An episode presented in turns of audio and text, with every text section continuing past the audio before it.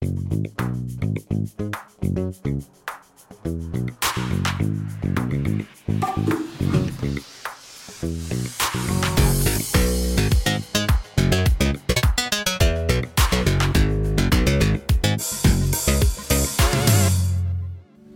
манайхан сайн байцгаана уу? Та бүхэнд энэ өдрийн мэндийг хүргэе. За бид энэ өнөөдрийнхөө дугаараар бас нэг таны амьдралтай холбоотой мөн миний ч амьдралтай холбоотой нэг зүйлийн талаар ярих гэж байгаа.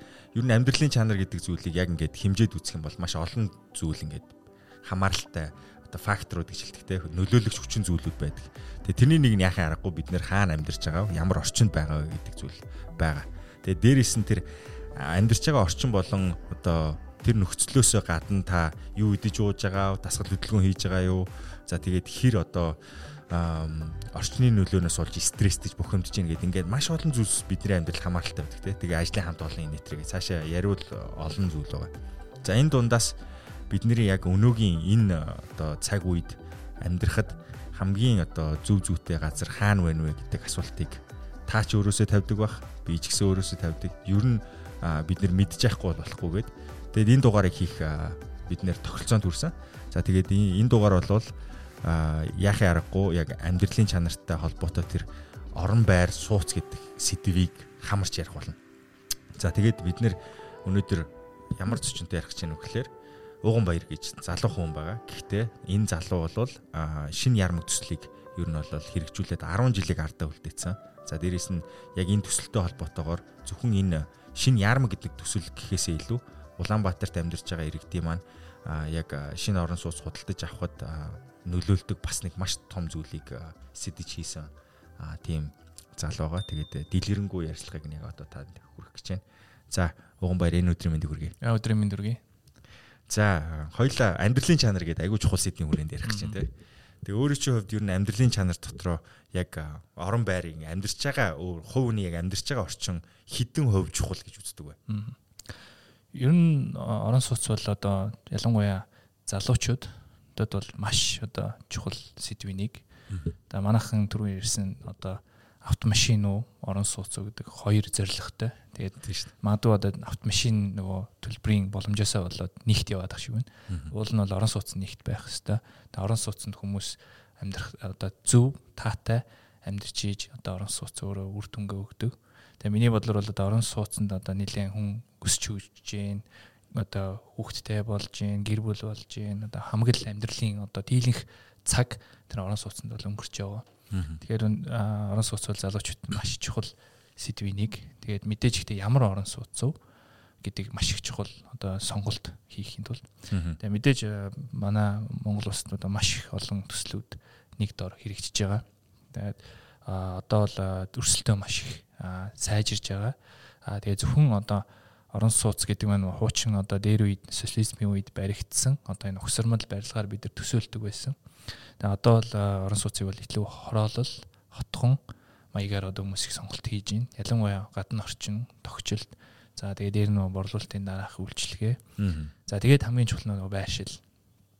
Тэгээд нөө яарма гэдэг чи одоо нэг төгжрэл гэдэг одоо том синонимт болчихсон шүү дээ. Одоо гол одоо яармаг ярих юм бол төгжрөл яах вэ гэдэг хоёр дахь асуудал болчихоо. Тэгээд энэ болохоор зөвхөн яармын асуудал гэж бид нэр харахгүй байна. Энэ бол нэг хотын төгжрэл өөрөө хот гаднаасаа машин нэвтрүүлэх чадамж нь одоо яг нөгөө rush hour гэж ярьдаг нөгөө яг ид ачааллын үеэр ингээд асуудал үүсдэг. За тэгээд манайх ч өөрөө хот өөрөө үндсэндээ нэг 2-оос 3 л орц гарц байж байгаа. Тэгээд тэр орц гарц дээр бүх асуудал нь зөвхөн яармаг биш баруун талаасаа зүүн талаасаа ингээд үсэж байгаа. Тэгээ мэдээж энэ юунтай холбоотой бэ гэхээр мэдээж энэ төвлөрөл одоо хотод мэдээж байр байр аваад хотод ажлынхаа газар хүн хинч амьдр одоо ойрхон амьдрахыг хүснэ. Одоо тэр бол мэдээж амьдрах одоо өртөгч баг болно яа тэгэхээр тээврийн зардал тий. Тэгээд алхаад орчддаг одоо нэг walking distance гэж ярьдаг шүү. Тэгэхээр хүмүүс мэдээж тэр сонголтыг хийдэг. Гэхдээ эргээд агаар гадны орчин зам талбай хүн өдөржингөө ажиллаа хийгээд стресстэй ингээд байж байгаа бол ямар ч үсэн гэртээ хараад стрессгүй байх хэрэгтэй. Энэ бол гадны гадаадууд одоо байдаг хамгийн гол одоо юм л да. Тэгээ нэг даунтаун, аптаун гэд байдаг хоёр нэршил ерөөсөө ингэж явдаг. Тэгээд CBD area гэж ярьдаг шүү дээ. Central Business District. Одоо манад бол ингээд хотын төвд ингээд офис одоо юунууд үйлчлэгээний газрууд офисууд их баригдаж байна. Тэгээ мэдээж энд ингээд удаан хотын төвд амьдраад ирэхээр стресс өөрөө маш их бий болно. Машины дуу чимээ за гадна одоо парк ногоомой уламж алхаад гарах талбай. За тэгээ гэр бүлтэй болох юм бол нөгөө хүүхдээ ядаж салхилуулах хэсэг гэдэг. Тэгэхээр нөгөө нэг хүнд ноогдох одоо тэр ногоомой уламжийн хэмжээ, дугуйн зам, явган зам гэдэг энэ стандартууд өөрөө хотын төвд бол өөр байгаа. Мэдээж хотын захад амьдарч байгаа давуу тал бол одоо ямар ч байсан машина ирээд зогсоол хүлээхгүйгээр тавьчихдаг. За тэгээд дээр нь түрүүний хэлсэн одоо орой ажиллаа таарад ирээд өглөө хүртэл бол ямар ч байсан агаарт, цэвэр агаарт ирүүл тэ. За тэгээд дээр нь хүүхэд нь гадаа гараа тоглоход ямар ч байсан машин тэрэг гэдэг ингээ санаа зовох юм байхгүй ногоон байгууламжтай. Тэгээ мэдээж одоо нөгөө нэг гадаадд одоо мандуул амьдарч ирсэн бол айгүй их гадныхан гүдэг штэ тий? Өглөө маш их гүдэг тэгэл э, шаурт ороод тэгэл ажилдаа маш ирч хүчтэй ингээд явдаг. Тэгэхээр мэдээж яг тийм орчин бас хотхноо тойроод гүдэг, дугуундаг, итгэвтэй тийм актив одоо exercise хийдэг тийм байх нь өөрөө одоо тэрний сонголт нэг чухал юм байна гэж бид харж байгаа. Одоо ингээ хотын төвд байгаа барилгуудыг нийтлэгээр нэг харахаар зүгээр. Стандарт гэж түрүүн ярьсных. Яг стандартгүй болохоор стандарт гэдэг зүйл байхгүй юм шиг л харагддаг л да. Яг одоо сайн ярьж байгаа. Миний зүгээр хамгийн одоо ойтонд байгаа хамгийн тод жишээ нь саяхан зүгээр энэ KH апартментийн хажууталд нэг шинэ барилга бий болсон байсан. Орон сууц юм шиг байгаа. Зүгээр ингээд уулзуур дээр байгаа байхгүй.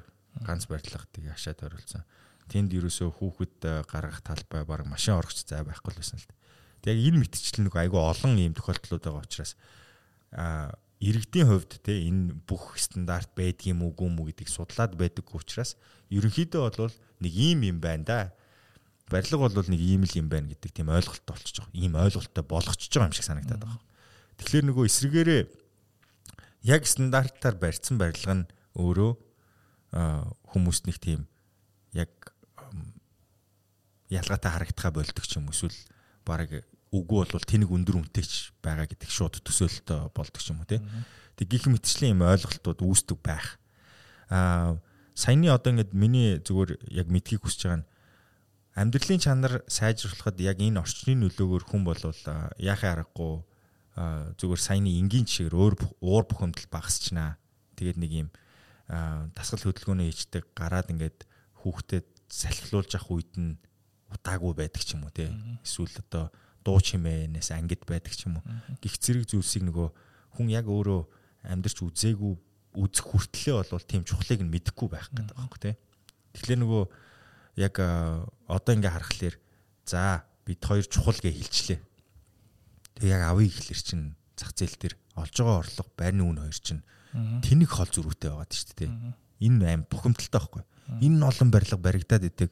Энэ залуусууд чинь олж байгаа орлого нь энэ байрыг авахтай харьцуулахлаар яг нөгөө ор хорон ойч хаягтай байна гэдэг Монгол ардын үг байдаг болвол энэ нь хэдий чухал ч гэсэн юуны дараагаар орчоод байна. Уун хунаатай байсан дээр гэдгийг дараагаар орчоод байгаа юм.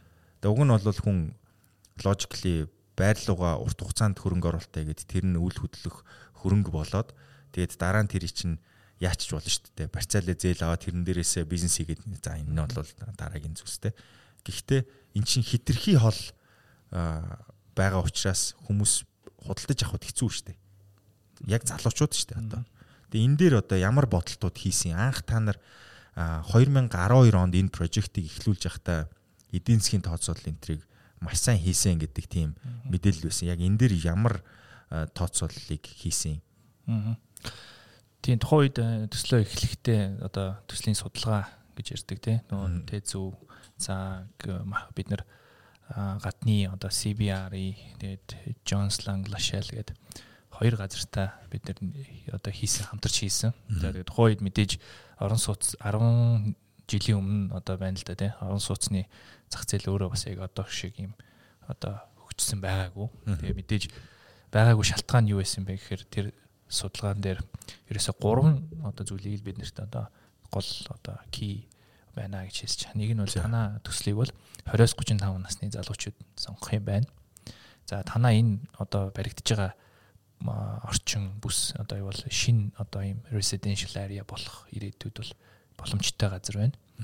За дээр нь нөгөө хүмүүс нөхцлөө living condition upgrade хийх одоо амьдарч байгаа орчноо сайжруулах зорилгоор авах юм байна. За тэгээд хамгийн гол сүүлийн юм нь бол танаа Монгол улсад ипотекийн зээлийн ийм тогтолцоо байхгүй байна.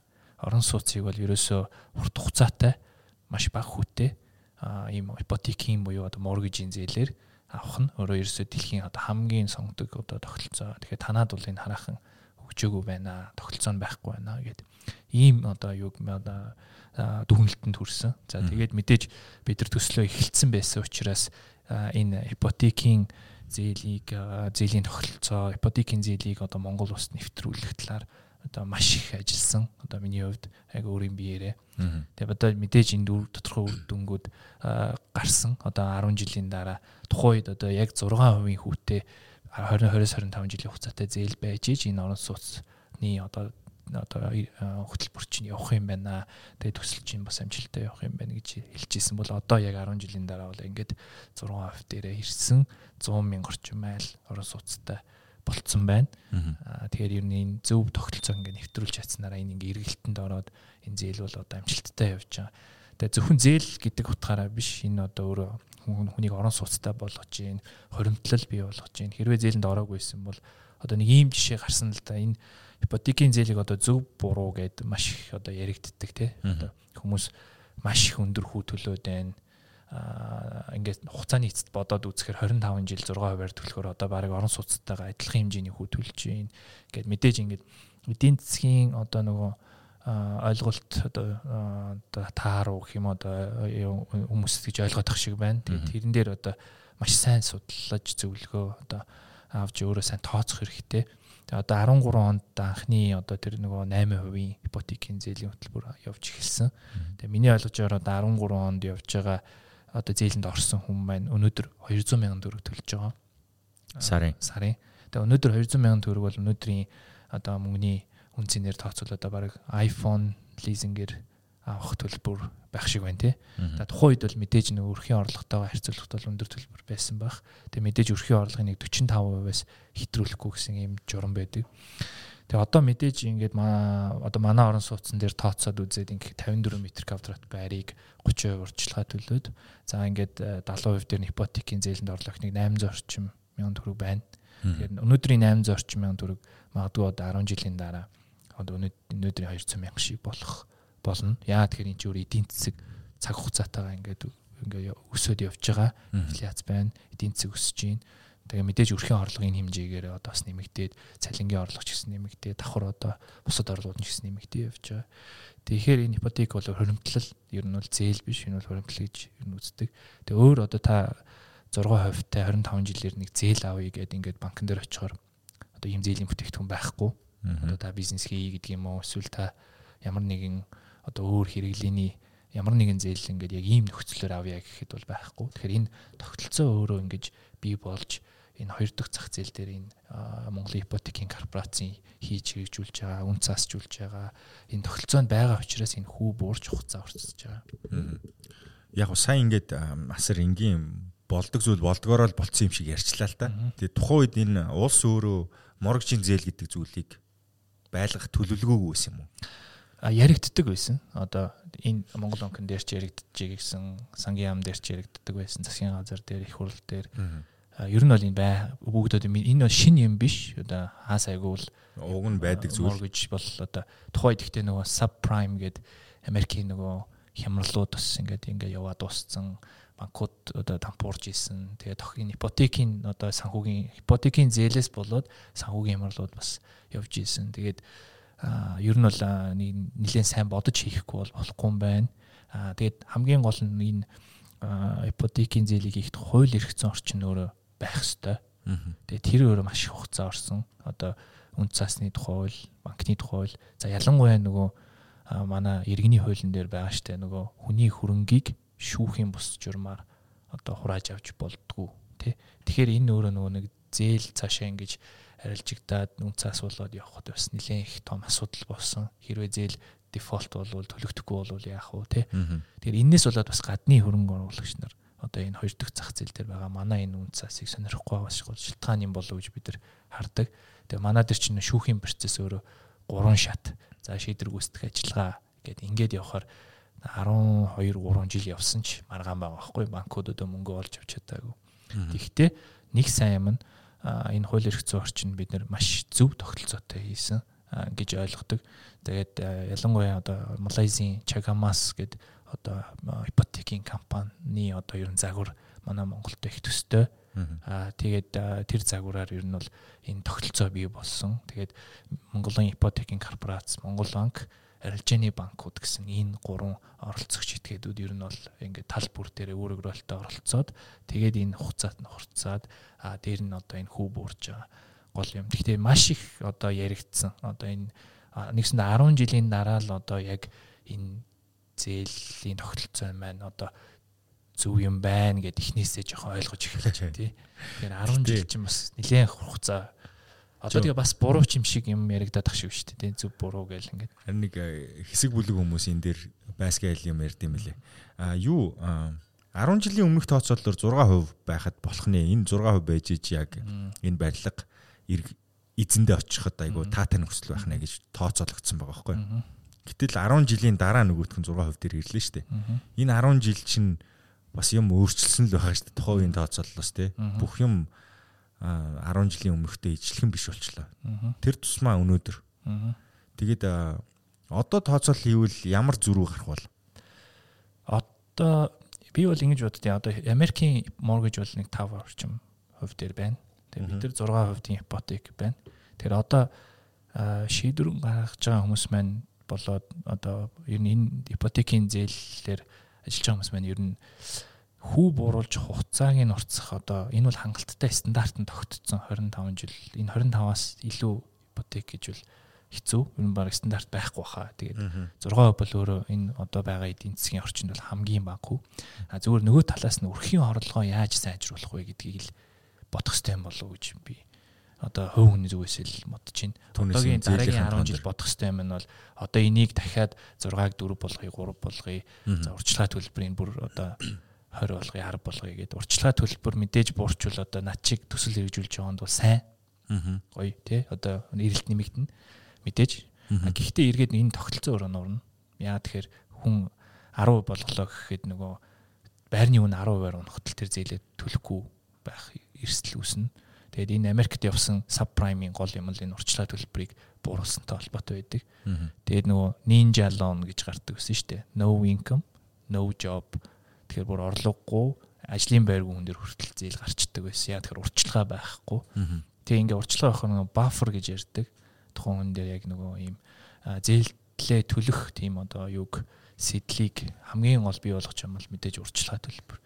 Тэгэхээр одоо байгаагаа эвдэхгүйгээр харин нөгөө талаас яг энд илүү их хүн хамруулахын тулд нөгөө өрхийн орлогоо нэмэгдүүлэх тал дээр илүү ажил бол олон хүн амрагдах боломжтой болох. Аа яг одоо шинэ ярмаг төсөл үнэхээр одоо залуучуудад ээлтэй гэж тодорхойлж болох яг үндсэн нөгөө нэг өгөгдөл нь юу юм бэ? Одоо барилгын чанараа хэлж гин үү? Байрлалаа хэлж гин үү? Эсвэл тэр орчин нөхцлөө хэлж гин үү? Яг одоо нэг deal breaker гэж хэлдэг шүү дээ. Сонголтоо ихэд яг энэ нь л намайг одоо сонголт их шалтгаан боллоо гэдэг тэр бүтээсэн үний хувьд юу гэж хартыг. Айгу комплекс л та тий. Тэгэхээр одоогийн нөхцөлд энэ залуучууд сонголтоо хийхэд за манайхыг сонгох үндсэн шалтгаан чинь бол инээ. А мэдээж төсөл хэрэгжүүлж болохоор нөгөө нэг differentiation за тэг өрсөлдөх чадвар гэл ингээл ялгарл гэл айгүй олон юм бид нар тооцож хийж байгаа л да. Тэгээд айгүй их олон юм ч байгаа. Тэг мэдээж зөв нэг хоёр мессеж үйл зүгээр юм болов. Тэг нэг нь бол манай дээр ирээд яг нөгөө үдсэн хүн а одоо өөр газар очиод таалагдахгүй байна л гэж дүгнээд идэг. Тэр мэдээж олон юмнаас л болж байгаа. За хоёр дахь нь бол бид нар амлж чадах юм доктортой өвлөдөл хөрөнгийн маань үн өсөж байгаа.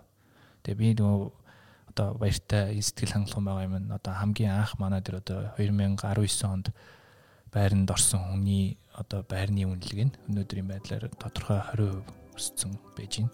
Аа. Тийм тухай тэгэхээр тухайн өмнөд бол энэ бол хөрөнгө оруулалт болсон байна. Тухай одоо худалдаа авахч талдаа. Тарих биеийн энергийн хамгийн ихийг нь зарцуулдаг. Тиймээс бид тарихаа маш сайн тижээх хэрэгтэй. Тарихны тижэл brain active герман чанар. Тэгээ цаашдаа ч одоо 30% ч юм уу өсөх тийм боломжтой байх.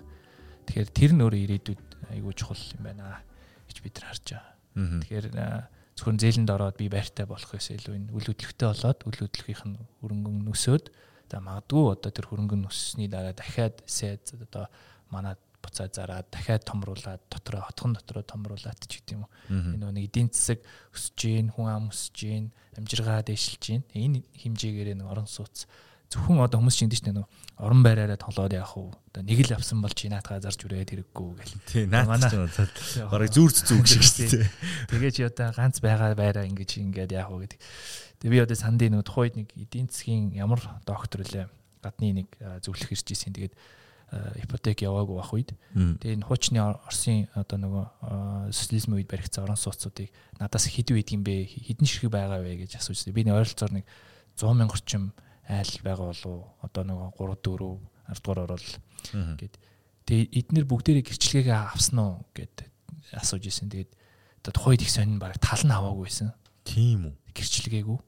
Тэг амьдэрж идэг. Тий миний ойлгожоор.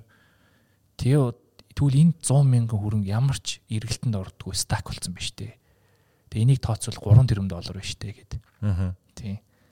Тэгэхээр нөөсөө байраа сольдгоо, зардгоо эндээсээ л гарчих юм бол дахиж байр одоо орохгүй. Тэгээ хэцүү лсэн нөгөө талдаа нөгөө зээлийн тохиролцоонч байгаагүй, сонголтонч байгаагүй тий. Тэгэхээр одоо бол зах зээл бол шал өөр. Тэгээ хүн амжиргаа, орлого юмнаас хамаарат хүн байруудаа одоо өөрийнхөө хэрэгцээндээ тулгуурлаад томруулах, одоо солих тий давхар үзэгдэх орчин одоо байрны сонголтууд ч их гоё болж байна. Одоо манай дөрөв ингээ террастай байр байна. Тэ? Одоо зун террасан дээр гарт тэрийг сонголтыг одоо мэдээж одоо илүү сайжруулах эсвэл одоо loft гэдэг ажлын байртайгаа дээр нь small office, home office гэдэг ийм бас сонголтууд байна. Тэгээд ийм төлөвлөлтөөс хамаарат мэдээж юмуд байна л да. Тэгэхээр мэдээж нөгөө нэг эргэлтэнд л орж явах хэвээр. Тэгээд үнэн өсөж явах хэрэгтэй. Эргэлтэнд орж явах хэвээр. Залуучууд л тэрийг аягүй чухал юм байна гэж бид нар харж байна. Окей. За сая бол яг тоо талаасаа эдийн засаг талаасаа авж байгаа зүйлийг чинь үн өсөж гин гэдэг бол эргээд ямар ч тохиолдолд алдахгүй гэдэг шууд зүйлийг номер 1 тавьчлаа шүү дээ. Аа хоёлаа одоо зүгээр яг энгийнээр тэнд байхын одоо бусад зүйлс шүү дээ хим химжүүр. Өвөл хүүтэн барилга гэж байдаг. За би бол зарим хорооллыг бол мэднэ За нэрийг хэлчихье би яа тий. Тэр хороолол байр авсан бол өвөлдөө яг зүгээр л дээ жоох үйл хүүтэн гэсэн гэдэг нэг тийм яриатай угаасаа тий. Тэгээд замын маргаантай. Тэр айгу айгу сонирхолтой. Тэгээд нэг тиймэрхүү барилгууд байдаг те. Аа яг тэрэн шиг танаа бусад одоо давуу талууд нь юу байх вэ? Аа ямар ч лсэн юу вэ? хот бол тэр чиглэл рүүгээ хөгжнө гэдэг нэг тийм тооцоол байх шиг байгаа.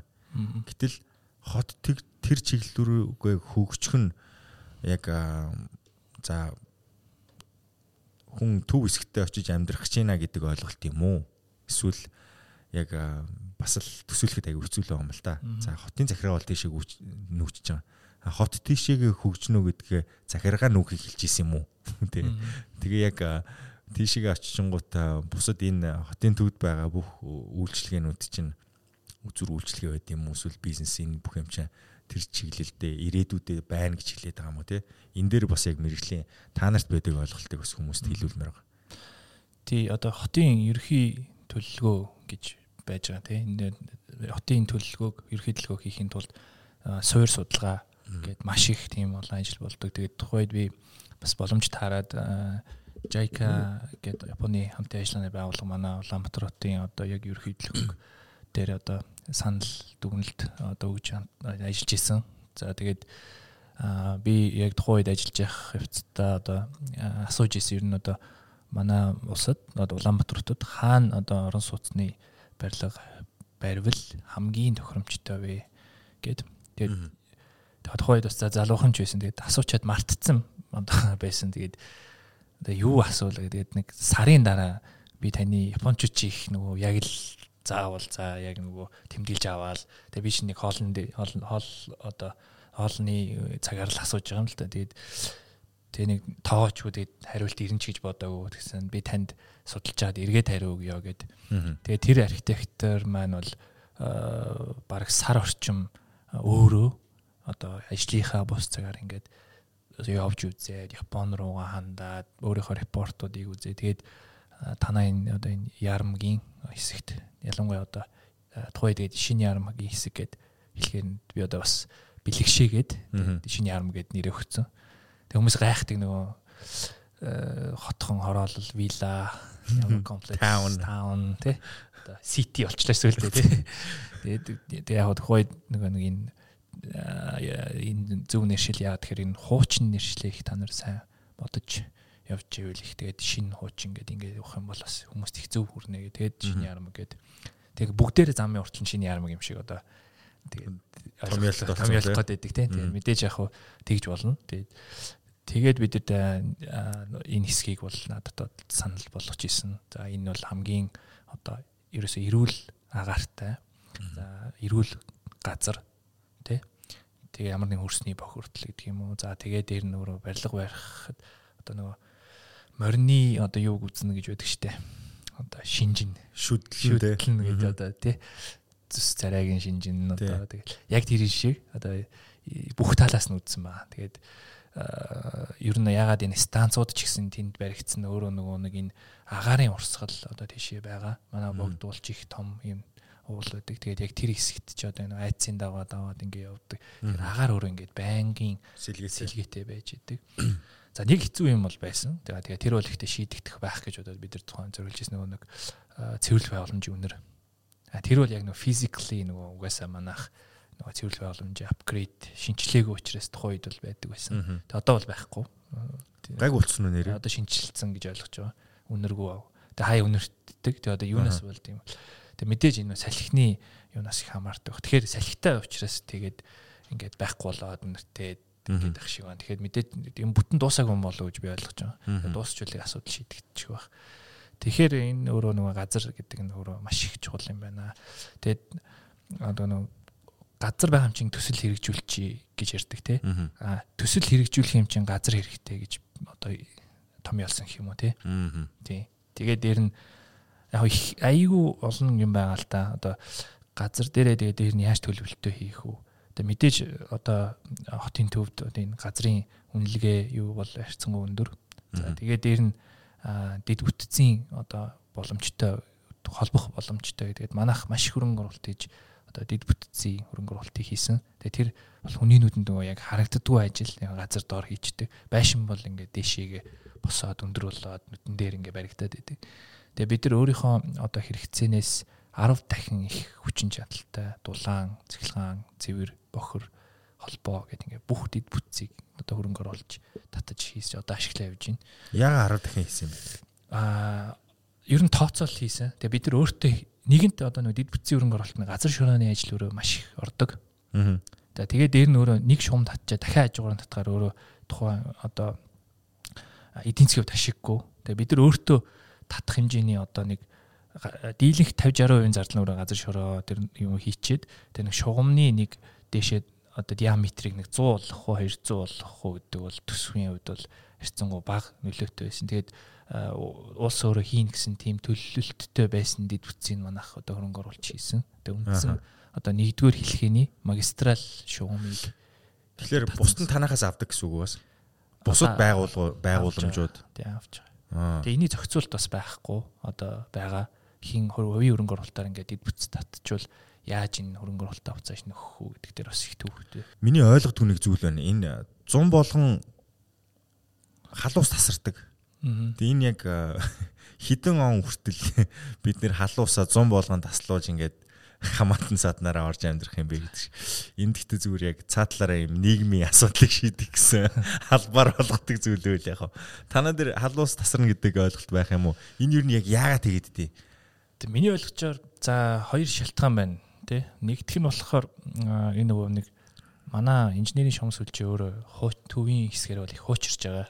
Одоо таад нөгөө нэг үдсэн баха тэ нөгөө нэг ловсон гомгоо гэд манай хотын анхны дарга 100 эрхэм дээр ороод одоо нөгөө нэг коллектор том коллекторыг одоо дахиж хийхгүй бол энэ хот тухайн үед одоо би нөгөө нэг амар одоо бохиртой живэх гээд ингээд хийсэн одоо энэ дахиад дийлэхгүй шүү гэд сануулаад хэлж яг тэрийн шиг тэрийг бол үзээгүй яг тэрэн дээр бол яриг ярьж хилдгийн одоо тухайн үед яг өөрөө энэ хотын дарга байсан өөрөө удирдах хийлгсэн том одоо магистрал шугамын ажил л та тэгэхээр энэ шугам сүлжээ өөрөө илэгдэлд орж байгаа. Одоо нөгөө ярддаг хүүхдийн зулаа шиг нэмгэн болж гин тий зэвэрж гин идэгдэж гин гэд. Тэгэхээр энэ нэг асуудал. За тэгээ хоёрт нь болохоор нөгөө нэг урсгал засвар манай станцууд хийж явах шиг байна. Одоо ялангуяа өвлийн бэлтгэл ажил дээр хамаарад тэгэхээр нэг хэсэгчилж хааж ах шиг байна. Хэрэглээний халуун хааж байгаа. Тэгээ угаасаа халаар зогссон ба. Тэгэхээр ингээд нөгөө нэг хоёр шалтгаан байгаа түрүүний хэлсэн. Тэгээ яг манай хорооллын хувьд бол бид нар шийдэл байгаа. А мэдээж тасарна. Тэгээ энэ тасар нь манай шугамнаас бол биш нөгөө цаанаас өгж байгаа станцын одоо хэрэглээний алуус дээр нөгөө хязгаарлалт хийгээд тэндээ урсгалс руу хийж байгаатай холбоотой. Яг шийдэл бол байдаг. Одоо том бойлер тий Аа ер нь бол бид нар судалж байгаа. Тэгээд тавьчих юм байна. Ер нь энэ ингээд нөө зогсчих юм байна гэсэн бид нар бас ойлголттой байсан. Би би ч бас яг тийм ойлголттой нэг нэг жил засчвал ядаж нэг 5 жилдээ одоо таслахгүй байх байлгүй дээ гэдэг. Тэгээ миний ойлгосноор одоо жил болгон л таслаад байна. Харин тийм. Тэгээ би гайхаад нэг боржуур байнга сольдог шүү дээ. Зүгээр байгаа юм ингээд солиод идэг. Тэгээ би болохоор тэнд нэг нэг мөсөн шийдэл гэж байдгүй юм бах та байнга л солиод байх юм гэдэг л ойлголттой байхгүй. Бид нар ямар деталийг мэдгүй шүү дээ. Эсвэл одоо 100 км үргэлжилсэн турбаг хэсэг хэсгээр ингээд 10 жил дараалал баг багаар нь солио явд юм уу? Би энэ дээр яг ойлголтгүй байгаа байхгүй. Тэр нэг юм турбаны материал гэж нэг зүйл байх шиг байгаа нэ. Зэвэрдэг зэвэрдгүүгээд одоо бас чи юм хөгжөөд бас айгу өөрөөр технологиуд нэвтэрсэн юм шиг үлээ шүү дээ. Тэрэн дээр Тий, дөрөвний хэлсэн нөгөө нэг тэгээд шийдлүүд бол байгаа. Тэгээд бид нэр оршин суугчдаасаа санал аваад тэгээд цахилгаанаар ажилдаг бойлер тавьж болно. Нийт дунд нь. Аа за. Аа жоохон цахилгааны зардал нэмэгдэнэ. Одоо тэгээд тийм их биш. Байнга юм биш шүү дээ тэр чинь. Тэр яг нь халуус тасарсан үед үед л одоо халуустай байлгаж болж байгаа байхгүй юу? Нэгдсэн байдлаар. Тийм тийм шийдлүүд бол байгаа. Тэгээд одоо тэгж шийтгэс өөр аргагүй юм байна гэж бид нар тэгээд оршин суугчдаас санал авч байгаа. Гэхдээ нөгөө талдаа нэг хэрэглээний цахилгаан дээр нэлээд жоохон өндөр одоо нэг хэсэг хугацаанд л тасардаг шүү дээ. Тэ нэг 14 хоног за максим сар арай хүрдэг бах тий. Тэгээд тэр үед ингээд шийдээд явж болохоор юм байна гэж ойлгосон. Тэгээд манайх бол шийдэж байгаа хаа. Ер нь нэг инженерийн шугам сүлжээ, дотор сан цахилгаан цэвэр бохор агааржуулалт гэдэг энэ асуудал дээр бас жоохон манайх зөрөгдөлтөй байгаа. Одоо ялангуяа барилга барилгын салбар дээр ялангуяа нэг агааржуулалт, агаар сэлгэлт тэр нэг уламжлалт технологиороо явдаг тий. Тэг яг манай одоо байн хорооллоо ярих нэг реклам болчих л та. Тэгтээ бусдад бас нөгөө нэг мэдээлэл болох үднэс хэлж байгаа. Тэгээ нөгөө манай хороол бол одоо бид нар судалгаа хийж үзээд энэ энэ ус гэдэг өөр аюу чухал юм байна гэж бид нар дүгнсэн. За тийм учраас бид тэд усаа одоо нөгөө дамжуулж байгаа шугамаа бид нэрж холоогоор хийсэн. Тэгээд энэ бол бусад хороолоо ч гэсэн бас бодож тийм байна гэж ойлгож байна. Тэгэхээр нөгөө ус өөрөө зэвтэй гараад идэг. Тэгээ нөгөө хард турбаа шиг тийм хуучин технологи дээр суурилсан одоо тэр юу материалаас болоод тэгээ ус нөгөө гинт тасраад дахиад эрэхтэй ингээд зэвтэй ч гэдэг юм уу. Тэгэхээр ерөн зэв бол зэвэрсэн байна гэсэн үг тэр тулба. Одоо турба хоолоо тий. Тэгэхээр ер нь гадны хачаантай бараг зэсээр хийгээд штэ тий. Одоо бүр одоо зэс бол бүр тий. Антиоксидант шүү дээ. Бараг эсэлтэй ингээд одоо миний ойлгосноор Европууд чинь хаалганы байруулаа зэсээр хийж эхэлж байгаа юм байна. Яа тэгэхээр бактери юу яадгүй. Яг энэ ковидын үед бол айгу зөв л тоо тий. Тийм учраас энэ нөгөө ус их чухал юм байна гэдэг утгаараа бид нар тэр нэрж. Тэгээ мэдээж энэ нөгөө нэг сэрч хийж болно, нэрж ирж хийж болно. Гэхдээ энэ одоо эргээд нөгөө нэг төсөв үн штэ тий. Тэгэл яг хэрэглэгчдэр буух одоо тийм дарамт тий төлбөрийн одоо өндөр байгаа байгаагийн шалтгаан л цаад шалтгаан л юм л тий. Тэгэхээр яг нөгөө үн бол дээшээ хязгаарг болцсон болохоор бүтээх боломжууд нь бол технологийн хувьд бүрэн бий болцсон. Тэр нь бол гоё юм тий.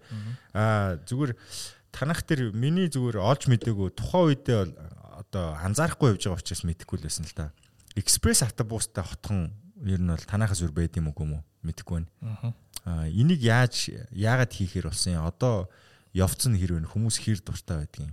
эхлээд бид нөгөө нэг юм тест маягаар хийсэн. Аа. Ер нь явуулаад үзье гээд. Тэгээ нөгөө IKEA-гийн нэг жишээ өгдөг дээ. Одоо IKEA чинь нөгөө хол барьчаад хүн ирдүү. Тий. Шатл явуулсан чинь ингээд дүрчдэг те. Тэгээд тэгээд төвжирэлтэй л холбоотой. Аа. Тийм тэгээд нөгөө хотод ч одоо паркингийн төлбөр тэгээд тооцоо хийж үзсэн юм бид нэр одоо нэг өөр- өөрсдийнхөө хэмжээнд одоо за нэг брүстэй гэдэг юм уу нэг машинтай тий. За тэрийгэ бензин тос масл гэдэг сервис. За тэгээд дээр нь хот руу ирж байгаа цаг. За тэгээд хотод ирээд хаана тавих уу? Зогсоол тий ажлынхаа газар. Тэг ингээд дахиад хотоосоо дахиад гарахтаа бас паркингийн төлбөр ч өөр бас нэлээд өндөр хотын төвд болж эхэлж байна. Бараг энэ ч зөвлөдөө гол улсын одоо гэл стандарт шиг юм. Тэгээд орой буцаад харьлаа. Тэгээд ингээд өдөржингөө машина тэнд зүгээр сул зогсоос зогсоогоод тэгээд төлбөр төлж. Тэгээд ингээд яг ажлын цагаар ажилдаг хүмүүс төр бол энэ бол манай бол аюу амжилттай явсан. Одоо бид нэр хоёр дахь бараг хоёр дахь лайна нээ гэж ярьж байгаа. Хоёр За шиглэл үү? Тэ чиглэлээ. Тэгээ автосаа жоохон нэмчи гэж ярьж байгаа. Тэгээд аа одоо л яг нэг татаасаар явж байгаа тий. Тэгээ одоо бол яванд бол яг ношин суугчдаас нэг тодорхой хэмжээний төлбөр авдаг болгоод тэгээ нөгөө нэг сөөхийн төлбөр дээрээ гарчдаг тий. Тэгээд нөгөө би даасан ийм өөрөө өөрөө санхүүжсэн тийм өөрийн гэсэн тийм тээврийн одоо юу болох баха. Тэгээд энэ бол бусад хорооллуудад ч гэсэн бас байвал зүгээр юм байна гэж утсан. Тэгээд хамгийн гол нь яг цагтаа хөдөлдөг, цагтаа ирдэг. Тэгээ хотхон дотроос явчихдаг.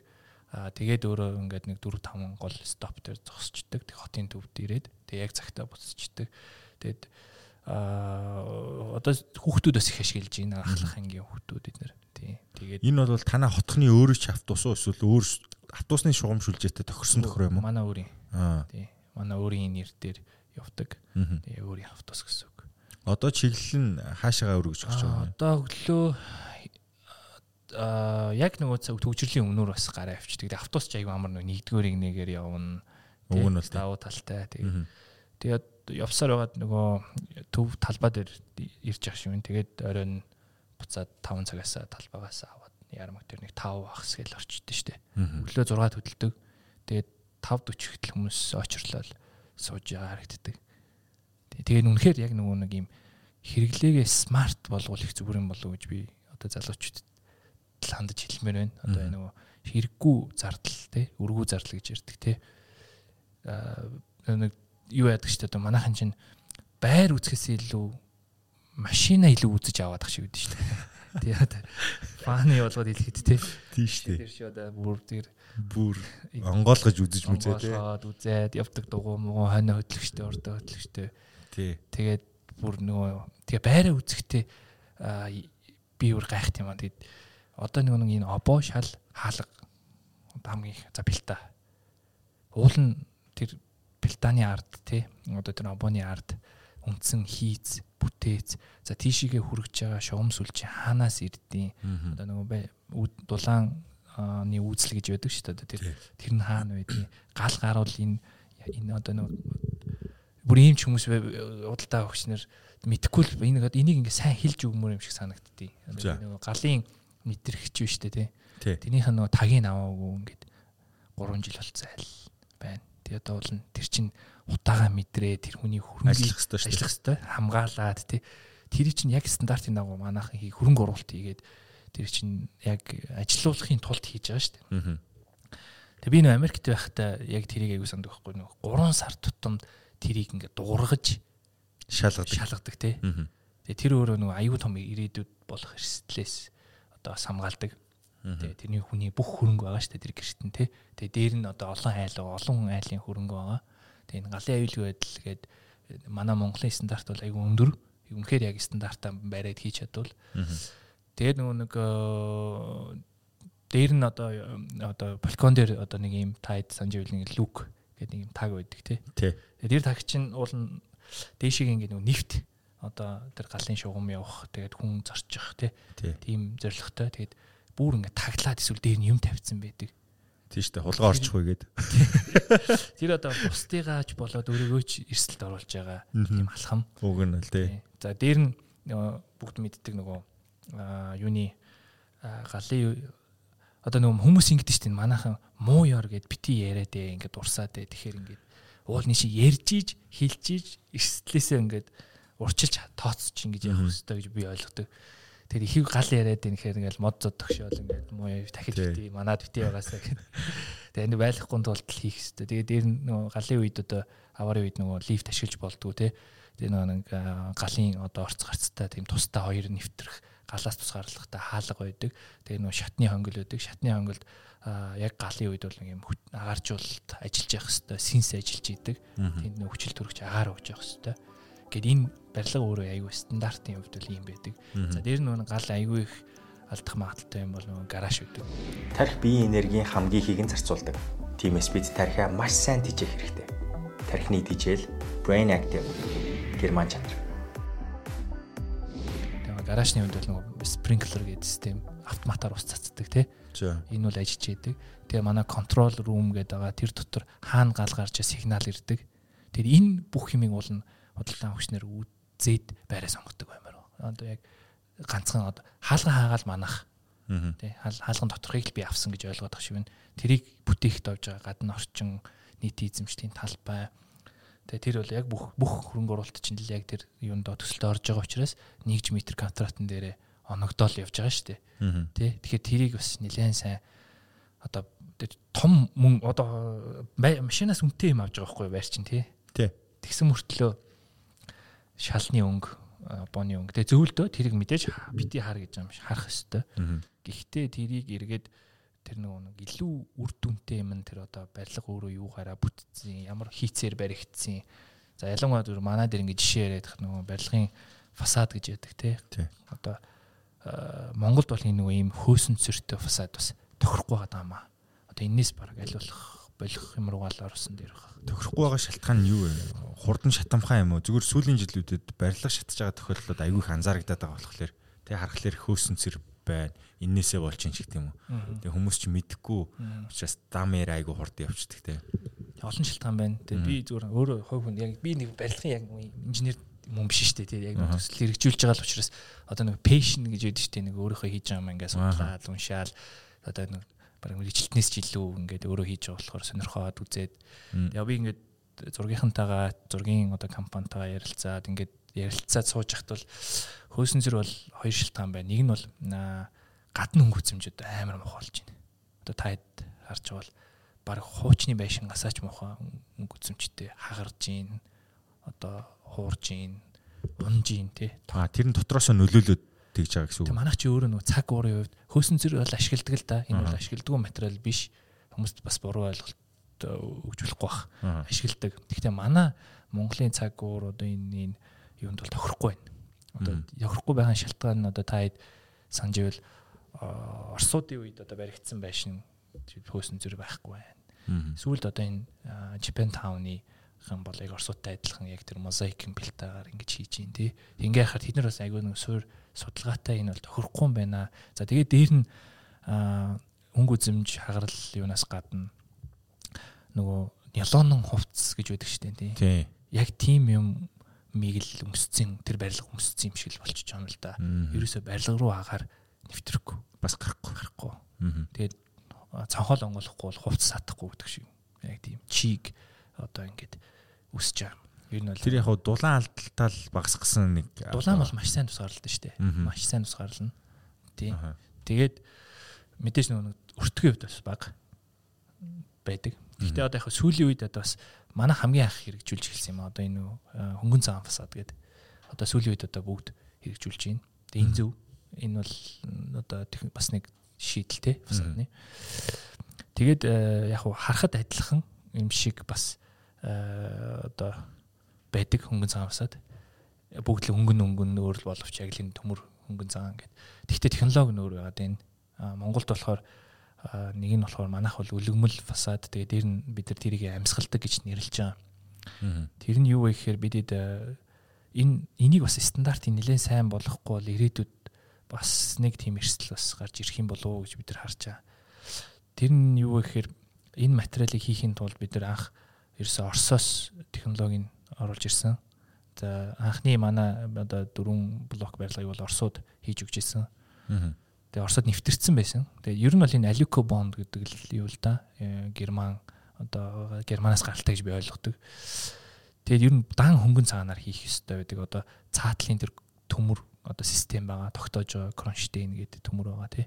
Тэр нь хөнгөн цагаан байх хэвээр хөнгөн цагаан хавтан байх хэвээр гал тэсв хөнгөн цагаан өөрөө бас дотор олон янз байна комор нь хөнгөн цагаанаар хийгслээ гэсэн үг тэгэхээр одоо өөр газрууд дээр ямар хэм хийгээд байгаа би зүгээр анзаараад харахад бол юм квадрат төмөрөн дээр шууд хийгээд ах шиг байна. Тэгээд гагнаад тэгээд дээр нь стандарт нь арай өөр л хийгээд ах шиг байна л да. Тэгээд тэр өдөр унж ирвэл бас их том эрсдэлтэй би бас тэгж боддیں۔ Одоо их өндөрөөс тэр том хавтан одоо унаад ирвэл тэгээ доор нь хүүхд яа явж ивэл яах вэ тий. Тэгэхээр энэ муу ёр битээр тий. Муу ёр гэж тэгээд тэгэхээр ярих хэрэгтэй гэдэг тийм чи ярьж ийж шийдэж ийж асуудлыг нөгөө болохоос нь өмнө одоо маач өөрөө их салхитай тий. Байшин чи өөрөө ингээд ийм тодорхой тектоник юм хөдөлгөөнд ийм хөдөлж идэг. Тийм гэсэн. Тэгэхээр нөгөө тэр гагнаас ч ингээд хатуу бит болчихж штэ тий. Тэгээд манай юун дээр сан дээр тэр хөнгөн цаана ингээд хөдөлж идэв давхар байшин хөдлөхөд хөнгөн авсаад өөрөө хөдөлж идэг. Тэгээд өөрөө манах силикон дутгуу ингээд нефт байдаг. Тэгээд агаар сэлгэж идэг. Бетон ч өөр юм бабл штэ ер нь бол нүдэнд үзэгдэхгүй юм агаар нэвтэрдэг байхгүй бетон дээр. Тэгээд тэрэн дээр бид рок вул хийдэг. За тэгээд дээр нь уур ус гарлагч хийгээд тэгээд байшингийнхаа фасадаар цонхоор биш байшингийнхаа ханаараа өөрөө байшин өөрөө ингээ амьсгалж явах хэрэгтэй юм байна гэдэг. Гол юм нь тэр юм билээ. Хідэн баалын газар хөдлөлтөнд даах чадвартай гэдэг үлээ. Аа барилгын чи одоо миний ойлгосоор яадаг геологийн судалгаа хийдэг те. Өрөмдөд тэр тухайн газрынхаа одоо юг хөрсийг их сайн шинжилдэг те. Тэгээд ер нь манай Монголд бол нэг 8 одоо их стандарт бол тэгээ манай дээр бол нэг 8 балын газар хөдлөлтөөр ер нь бол тооцож бид нар бол нөгөө нэг зураг төслөө анх хийхдээ тэгээ 8 балын газар хөдлөлтөнд тооцож тэр барилгынхаа одоо юг үндсэн хийцийг хийсэн гэсэн үг. Би зүгээр нэг хэдэн жил нилээдэн жилийн өмнө хятадд явж байхдаа нэг хүнтэй ярилцаад зүгээр хятадын бүтээн байгуулалтын тухай ярьж байгаад а одоо нэг энэ Бээжингээс нэг жоохон зайтай нэг хот байгуулагдж байгаа гэсэн. Тэгээд тэр хот нь ерөөсөө нэг хүн нарны гэрэлд гарахгүйгээр бараг сар амьдрах боломжтой. Юу гэхэлэр ерөөсөө машин доогоороо яваал тэрний дээдлийнхэн давхраар хүн нь өөрөө явгоо яваал. Тэгэл дээгүүрээ байшингууд нь холбоотой байгаа л ерөөсөө тэр хотод ингээд хүн гадагшаа гарах шаардлагагүйгээр байшингаас байшин хооронд тээвэр болон бусад бүх юмнууд ингээд шийдэгдсэн бараг л ингээд амьдрал байх юм баха. Тэгээд тэр юг одоо байгуулж байгаа гэл нэг тийм дам яриа зүгээр ярьж исэн л та. Тэг хүн ер нь нарны гэрэл гарахаа болж байгаа мэлж байгаа. Тэгэл Дэвид миний дутагдал мутал цаашгаа баах юм яриа явцсан. За тэгсэн чинь танаа хороолт дээр бас яг нөгөө юу ах шиг байна.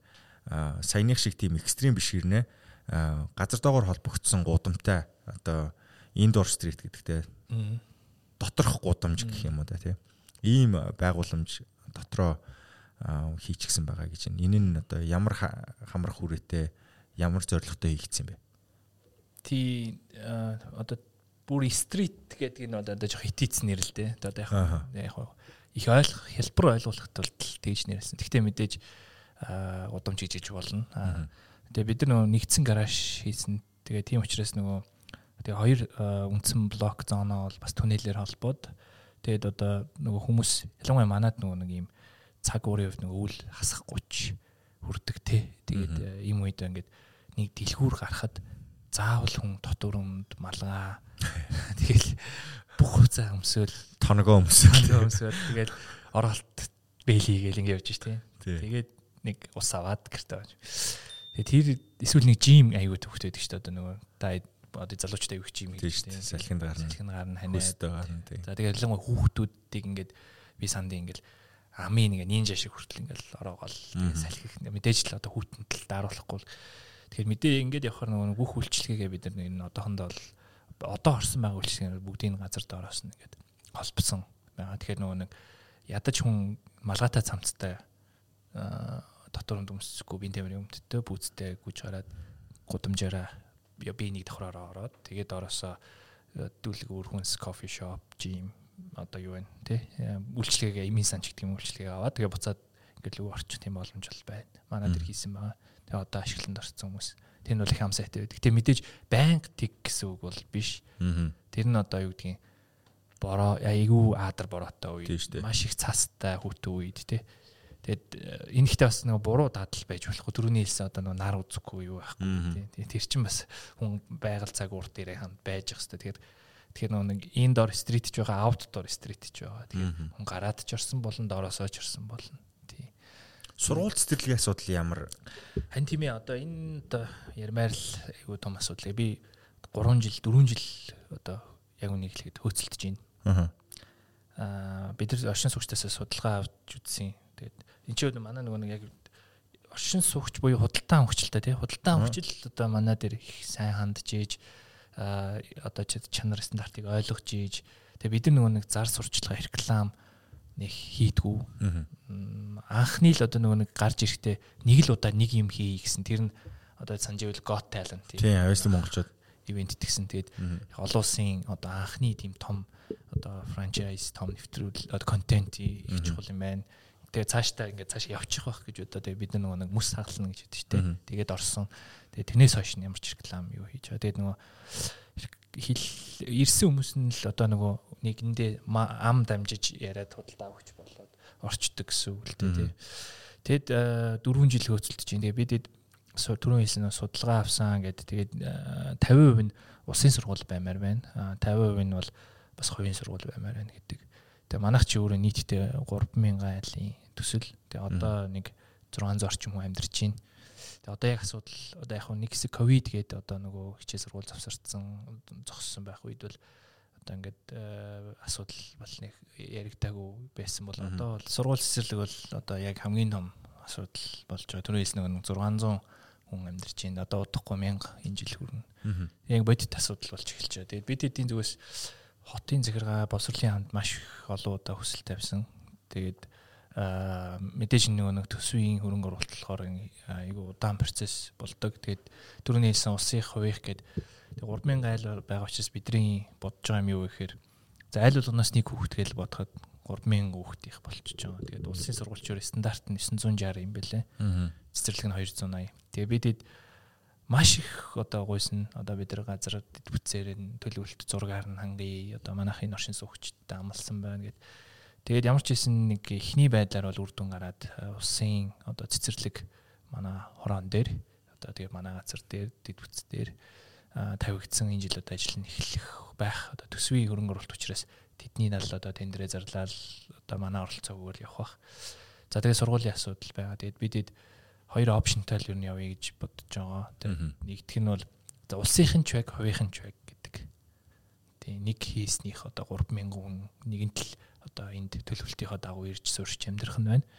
Тэгэхээр улсынхын ч баг, хувийнхын ч баг гэдэг. Тэгээд Үнэхээр усынх нь удаад ингээд төсөв мөнгөнийх нь одоо боломж болцоо. За тэгээд дээр нь батлагдах хэсэг гэл ингээд энэ хугацаа алдвал бид нар хувийнхыг оруулах тийм хувилбартай байгаа. Тэгээд тэр хавийн орчны бусад хотхнууд ч гэсэн оршин суугчид хүүхдээ өгөх боломжтой шүү дээ. Тэгэлгүй яах вэ? Тэгэхээр тэнд чинь бас нэг нэлээд төвлөрөл бий болчиход байгаа юм шүү дээ. Одоо шинэ хотхнуудаа зөв. Миний ойлгож байгаа бараг 100000 хүн амьдарч байна уу тий. Яг одоо жил байх. Ер нь төлөвлөлтөөр бол 30000 хүрэх юм. Аа. Одоо тэр хэсэг 30-аас 36 мянга дээрдэг хаа. Тэгэл одоо цаашаага нүхт байна, жаргалантын ам гэдэг одоо багийн лагерийн хэсэг одоо туслангийн хэсэг үсэж байна, хаус хороолууд үсэж байна. Тэгээд яг хувийн сургууль э, байвал бидэд одоо мэдээж энэ энэ дээр нөгөө хувийн сургууль хийдэг бид нар одоо нөгөө өөрсдөө сургууль хийнэ гэж байхгүй. Тэгэхээр яг сургууль ажилуулдаг, хувийн сургуулийн бизнес эрхэлдэг ийм газартаа манай хамтарч ажиллахад бол бэлэн байгаа. Тэгээ бид нар энэ дээр бол сургууль цэцэргийнхэн дээр газар дэд бүтц одоо энэ талын шийдэж өгөх боломжтой. Тэг мэдээж энэ дээр байгаа хүмүүс бол манай дээр ингээд ирээд уулзаад ажиллах бол бүрэн боломжтой. Тэгээ бид яг улсынхыг одоо хүлээгээл шийдвэр гаргахыг хүлээж байгаа. Тийм байдалтай. Гэхдээ ер нь бол цэцэрлэгийн асуудал бол шийдэгдэж байгаа юм. Сургууль бол ойрхон та нар хоёр хөлбөртэй явж байгаа юм шүү дээ. Гэхдээ мэдээж хоёр хөлбөр хоёулаа байлгая гэсэн бодолтой байгаа. Тэгэхээр мэдээж талбай бол байгаа юм уу те? Байгаа байгаа. Тэгээд цаг хугацааны хувьд эхлээд хувийнхыгаа одоо хийх нэрэ улсынх удвал хувийнх нь хурдан байх тий. Тэгээд дараа нь одоо улсынх нь байдаг бол. Тэгээ энэ бол яг нэг бид нар анх баталсан ерөхийн төлөвлөгөөнийхөө дагуу хийчихье гэсэн тийм зорилго байгаа.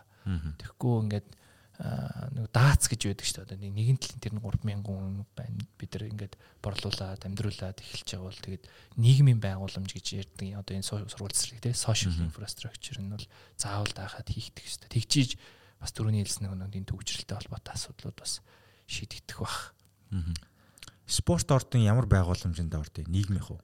Тийм тэрэндээ орно бас тэмт чин танаа дээр бол яг степер нэгэд одоо Монголд анх удаага игдсэн хүмүүсийн ордон баг шиг байна те. Тэгээд нэг хөл бөмбөгийн талбай байна гэдэг. Тийм. Тэр хоёр бол яг манай санаачлагаар хийсэн. За степерина бол ачид ихт гээд компанитай хамтраад манах хамтраад тэгээд манай хоёр байгууллага нийлээд одоо multi functional arena хийсэн. Тэгээд үйл зөнгөө ажиллах боломжтой аа ихэвчлэн одоо тэр мөсөн одоо спорт те хоккей, канки одоо нөгөө уран гулгалт, шорт трек гэдэг юм. Иймэрхүү спортууд бас өгч боломжтой.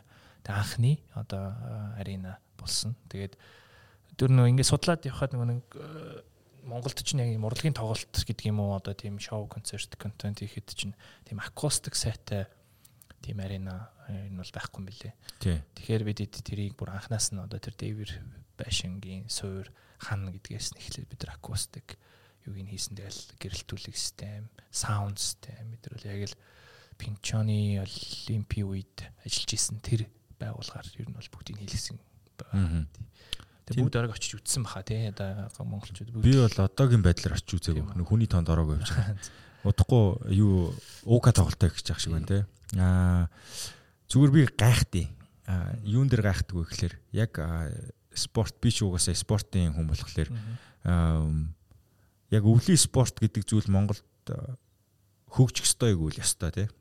Бид нар өвөлтөө улс учраас тэгээд спортын төрлүүд нь хөгжих ёстой. Тэг би гайхаад манад ер нь бол яг бизнес талаас нь харах юм бол хамгийн өндөр айбол буй үзэгчдийг өөртөө байлдан дагуулдаг спортууд гэхэлэр тодорхой байгаа байхгүй.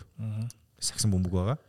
За үндэсний бүх байгаа. Үндэсний бүх бол яг наадам бол хамгийн өндөр үзэлттэй байдаг. Энэ бол соёлтой холбоотой холбоотой. Аа тэгэнгუთ нөгөө яг ийм том арена Монголын одоо төвшөнд бол яг аль альч талаасаа мультифункшнл арена айгу чухал байсан. Тэгээ би яага мөссөн гэдгийг шууд урдаа ороод мөссөн спорт бишээ өвлийн спортыг шууд дэмжиж гэж тэр шийдвэрийг гаргасан юм бол судалгаар байсан болов ямар судалгаа байсан бол гэж би асуумаар санагдаад байдаг гэсэн юм. Тий зарим тохиолдолд нөгөө бизнесийн чинь нэг талаараа маш их судалж хийж хийдэг тий бизнесийн. Зарим үед нэг хувийн эго гэж байдаг шүү дээ. Тэрэн дээрээ одоо юу яагаад хөтлөгтөд хийчдэг ч тохиол шийдвэр гарчдаг тохиол байдаг. Тэгээд аа мэдээж анх санааг нь бол манай цагаан гээд гаргасан. Аа манай хүн Канадад миний өрөөс Канадад явж байгаад та нар хоккей эдэр хаана гулгах тийм бэ? Бэлтгэл хаана хийд юм гэсэн манайх гадаа хийдэг гэд хэлсэн юм билээ. Тэгээ нөгөөх нь бүр итгээгүй. Тэгээ ер нь яа болохгүй гэж гээд тэгээд ер нь тэндээс ингээд нэг юм идея үсээд тэгээд өөрөө бас яг ингэж манайхтай адилхан хамтрагч хайгаад бас их удаан хугацаа зарцуулсан юм билээ. Тэгээд манайх бас одоо тодорхой хэмжээний хөрөнгө оруулалт газар дэд үтц. За тэгээд дээр нь зураг төсөл дээр нь манай монголчууд хийсэн хийх юм. Тэгээ ингээд мэдээж арена байж одоо хийж болно одоо байж болно. Гэхдээ мөсөнг хийчээд дараа нь малти болгох нь айгүй easy байсан. Түүнээс зүгээр арай нэг дараа нь мөс болгож болохгүй тий. Тэгэхээр ер нь бол нөгөө тийм айгүй unique гэж яддаг штэ тий. Тийм хийгээд тэрийгэ малти болгоё гээд. Тэгээ миний ойлгочоор одоо байгаа Монголд хамгийн том стандартын тэр шал тэр нөгөө Саксны Спалдингийн ши тэд нар бол бас манай арена дээр байгаа.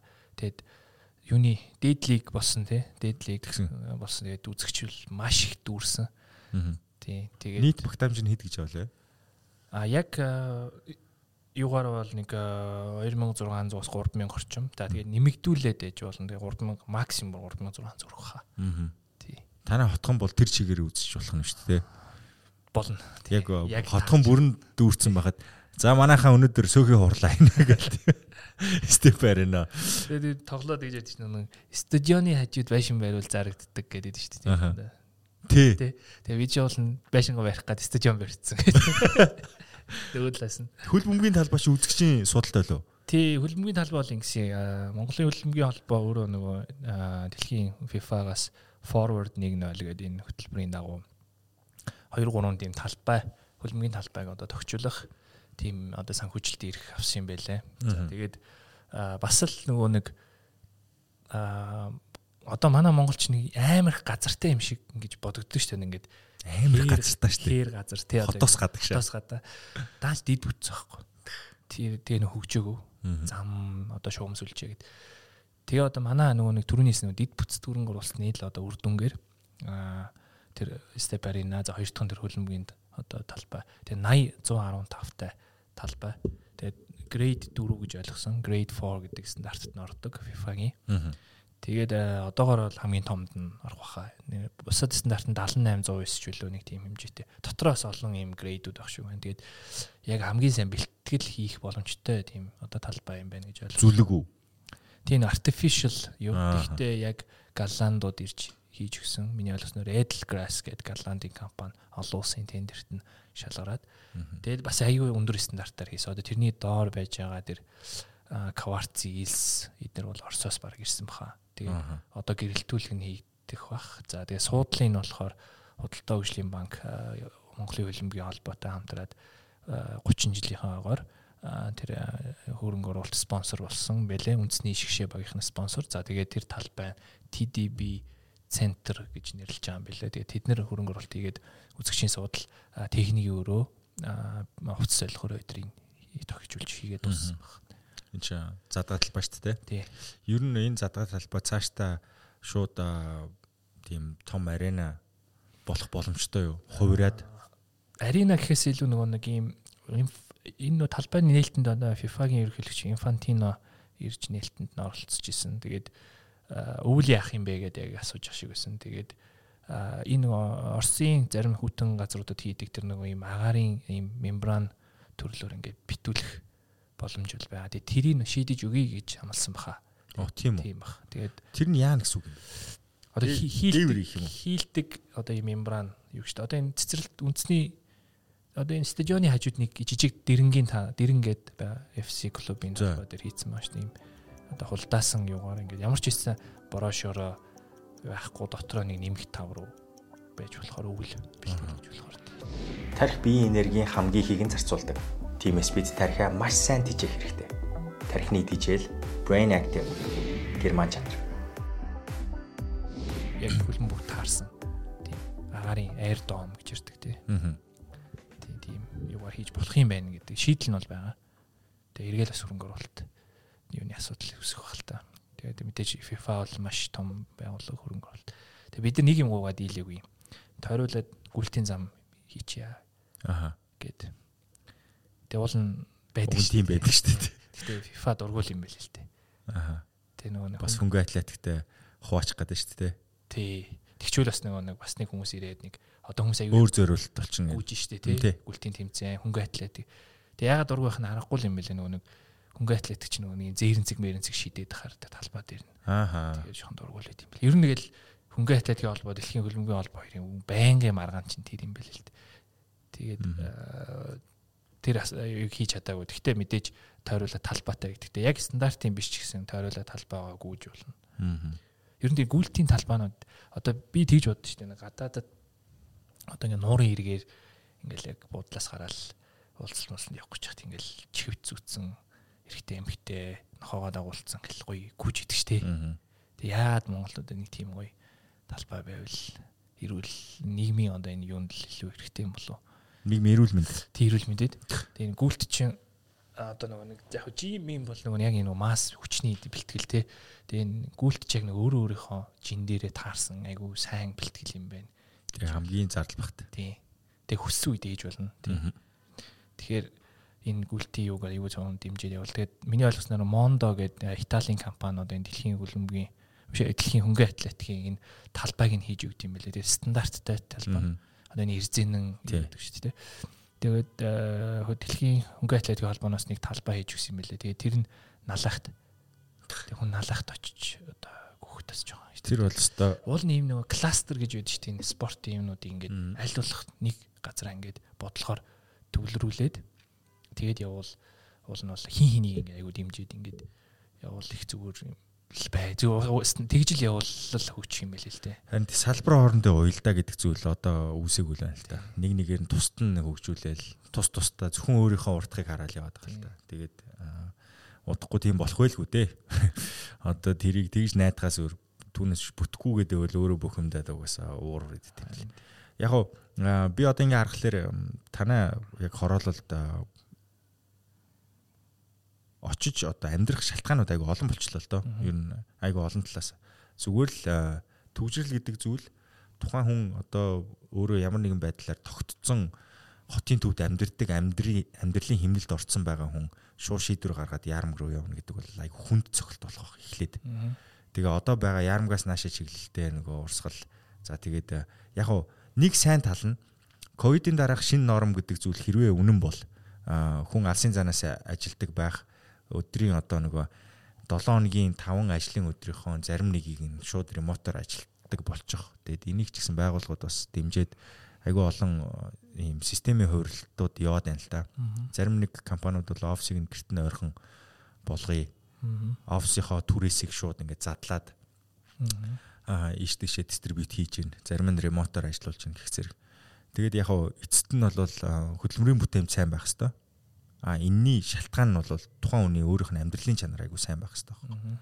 Тэгжиж тэр хүний хөдөлмөрийн бүтээмж сайж. Түүнээс биш муу гэрте амарч байгаа орчин нь муутай хүн бол тэр хүнээс бүтээмж гарахгүй энэ бол логик угаасаа сайенс шинжлэх ухаан тэрийг баталсан тий. Тэгэхээр бид нэр хэрвээ бүтээмжийн өсгөе гэж байгаа бол унтж байгаа орныхоо матраснаас л эхлэх хэрэгтэй байхгүй. За тэгээд ууж байгаа ус орчин нөхцөл гэдэг ингээд тэр бүх юм баг. Тэгээд айл ал тал нь шууд нэг дор ирэхгүй учраас хүн ингээ баг багаар л дээшилж байна л та. Гэхдээ сая өнөөдрийн ярилцлагаас айгүй чухал юмнууд яриглаа л та. Зүгээр хэний ч амьдралд хэрэгтэй. Зүгээр орчин нөхцлөө сонгох гэж байгаа бол ядаж энэ энэ зүйлийг мэдээд цаагаараа ямар зүйлд хөрөнгө оруулалт хийж байгаа юм бэ? Худалдаж авж байгаа байшин чинь нэг бодлын амьдрах орчноос олж байгаа ч гэсэн нөгөө бодлын хөрөнгө оруулалт буюу эргээд сольж болдог зүйл, ахиулж болдог зүйлээ. Ахиулахтаа хороол дотроос ч ахиулж болдгийм байна гэдгийг мэдэж орох Тэгээ дээрэс нь энэ орчинд чинь бас зөвхөн одоо нөгөө амьдрахаас гадна хийж болох activity айгу цөөхөн болсон шүү дээ. Одоо хотод бол нэг кино үзнэ. Тэгэл болоо гохгүй юу яс юм дээр. Тэгэхээр нөгөө гараа гүйчдэг, дээрэс нь хөл бөмбөг, хоккейгоо сонирхдаг, дээрэс нь хаяа нэг шоу үзье гэвэл нэг дуучин нэрээ дуулахад гэрээсээ алхаад орчих. Гэх жишээний ийм амьдралын чанарт шууд нөлөөлөх үс ийм жижиг зүйлс нэг дороо байх нь бол одоо бас тийм боломжгүй зүйл биш болчихжээ гэдгийг те. Гэт чухлаа чухал зүйлс айгүй олон байна л да. Тэгээд танаа төсөл 3000 хүнд зориулагдсан 600 орцсон байна гэж чинь те. Тэгэхээр яг уу би борлуулалт зүгээсээ яг ийм хурдан өсөлт хийх юм бол та нар дараагийн одоо нөгөө юу гэдэг чинь бид нэр энэ төслийг ингэчээд ийм юм хэрэгжүүлэх гэж байгаа маа гэдэг тийм алсын хараа байгаа юу яг цаашдын зорилго нь юу юм бол гэдгийг сонсмор. Тэгээ бид эдийн зүгээс энэ мэдээж төсөл маань их тодорхой хугацаанд хэрэгжээд мэдээж дуусна. Тэгээ нөгөө барилгын одоо барилгын компани гэж ярьдаг шүү дээ манайхан. Тэгээд барилга гэдэг нь өөрөө их олон тийм байгууллага одоо тийм чиг хамтрал байгаа тийм юунаас хамаардаг тийм барилгын материал. Тэгээд ер нь нөгөө нэг цаашдаа бол бид хэд илүү нөгөө одоо бид нар бол өөрсдөө нөгөө developer гэж ярьж байгаа. Хөгжүүлэгч нар. Тий бидэд э, яванда бол э, энэ төслөө дуусаад project management, construction management хийдэг тийм компани болгож инженер залуучуудаа бас тийм гараа тусад нь тийм одоо management buyout гэж ярьдаг тусад нь бий даалгасан. Тийм компани болгоё гэсэн тийм ирээдүйн зорилго бол байгаа. Тэгээ яг хөрөнгө оруулагч талууд нь бол мэдээж дахиж одоо өөрсдөө мөнгө гаргаж байшин барихаасаа илүү бусад өөр одоо янз бүр төрөл бүрийн одоо иргэний болоод үйлдвэрийн тий одоо барилга байгууламж барихад манай инженери техникийн ажилчид одоо энэ энэ хугацаанд бас нэлээд туршлага хуримтлууллаа. Тэгээ бид нар ISO нэвтрүүлсэн PMBOK гэдэг төслийн менежментийн тийм одоо менежментийг нэвтрүүлсэн тий. Бусад одоо Монголд яадаг штэ нөгөө мөн хөрөнгө одоо тодорхой хэмжээний хөрөнгө хөрөнгөтэй хүм одоо нэг үл хөдлөх хөрөнгө бариулаад авъя гэхэд одоо өөр дээр яг манайх шиг дахиад ингээд нэг цаг хугацаа зарцуулаад дээр нь энэ олон инженери техникийн ажилтыг бүрдүүлээд ингээ явхад айгүй их тийм хэцүү байгаа байхгүй юу өөрөө нэг барилгатай болъё гэж бодъё гэвэл те Тэгэхээр За, алдаа гарна. зөвхөн тийм зөвхөн нэг гүйцэтгэгч одоо бүгдийг нь хийхгүй. Манай Монголд одоо универсал тийм гүйцэтгэгч байхгүй. Тэгэхээр маш олон сабконтракторууд тэгээ зургийн компани уялдаа координейшн энийг бид нар step arena дээр ер нь хийж үзсэн. Аутсорсингоор бүх инженер техникийн ажилчтай авсан юм. Аа тэгээд ер нь амжилттай болсон. Тэгээд төсөл дуусахад нөгөө хүмүүс нь дахиад дараагийн төсөл рүү яваад өгчдөг тий. Тэгээ ингээд нөгөө нэг бид нар аутсорсингоор бусад хүмүүстүүд үйлчлэгээ үзүүлдэг тийм одоо компани болох нь их зөв юм байна гэж бодоод тэр нь тэрний бэлтгэл ажлыг одоо нас хийгээд ингээд явж байгаа. Тэгэхээр нэг хүмүүс ч одоо нэг барилга барах чинь 100 хайл руу 100 явдаг гэл ингээд уул нь хөрөнгө оруулалт хиймээр байдаг. Тэгтээ ингээд түрүүний хэлдэг нөгөө бид нар шиг маш бид нар чинь бас энэ хугацаанд маш их алдаа гаргалаа, туршлага суулаа, тий Тэгээд дээр нь бид нар ер нь ойлголоо юун дээр алддсан байх, цаг хугацааг яаж богино хийж болох юм, яаж чанартай хийж болох юм, Монголд юу нь байхгүй, юу нь байдаг тий. Тэгээд гадны том контракторууд орж ирсэн ч гэсэн одоо ойдлогоо дээр Монгол инженерүүд дээр л тулгуурж ажиллаж байгаа. Яа тэгэхээр үндсэн супервайзер юмнууд нь гадныхан байгаад үндсэн яг тэр гол нэг ажил нь болж байгаа инженер техникийн ажилтнууд монголчууд л байгаа. Тэгэхээр бүх хүн нь гаднаас ирдэг гэж юм бол байхгүй шүү дээ тий. Том олон улсын төсөл хэрэгжүүлэлээ гэхэд бас тийм төслүүдэд оролцуулаад энэ Монголын дэлхийн инженер залуучуудыг бол бас нэг тодорхой төвшин гаргаж ирэхэд хөрөнгө оруулалт хий гэсэн тийм бодолтой байгаа. Тэгээ эхнээсээ манах хамгийн анх нэг зургийн компанид хөрөнгө оруулж эхэлж исэн. Тэгээд одоо энэ компани маань бие даагаад өөрөө явдаг. Тэгээд Монголд зөвхөн манай төсөл биш бусад бүх өлөдлөх хөрөнгөний том төслүүд бүгдийг л манай залуучууд хийж байна. Бас салбартаа нэр хүндтэй болсон. Тэгээ энэ өөрөө ингээд салбартаа айгүй тийм том ийм тийм өөрчлөлт тий өөрчлөлт дэвшил авчирч өгч байгаа байна гэж бид нар ойлгож байгаа. За баярлаа. За би өмнө байсан мэдээлэлээс шал өөр ер нь арай илүү дэлгэрэнгүй шалтгаануудыг олж харлаа л да. Тэгээд манай үзэгч нар ч гэсэн тэр мэдээлэл очсон баг. Тэгээ амьдралын чанартай холбоотой яг таны амьдрах орчин яаж өөрчлөгдвөл ер нь амьдрах орчноо сонгоход юу юуг мэдвэл тэгээ дээрэс нь шин ярам гэдэг энэ төслийг хэрвээ та магадгүй сонирхож үзвэл бодолч өөрчлөгдөж магадгүй тэр мэдээлэлүүд очлоо гэж үзлээ. Тэгээд э, цаг зав гаргасанд баярлалаа. Баярлалаа. Ажилд нь амжилт хүсье. Баярлалаа. Тэгээд үзэгч та бүхэнд ч гэсэн жаргалыг хүсье дараагийн дугаарт ирээ уулзцгаая. Баяр таа.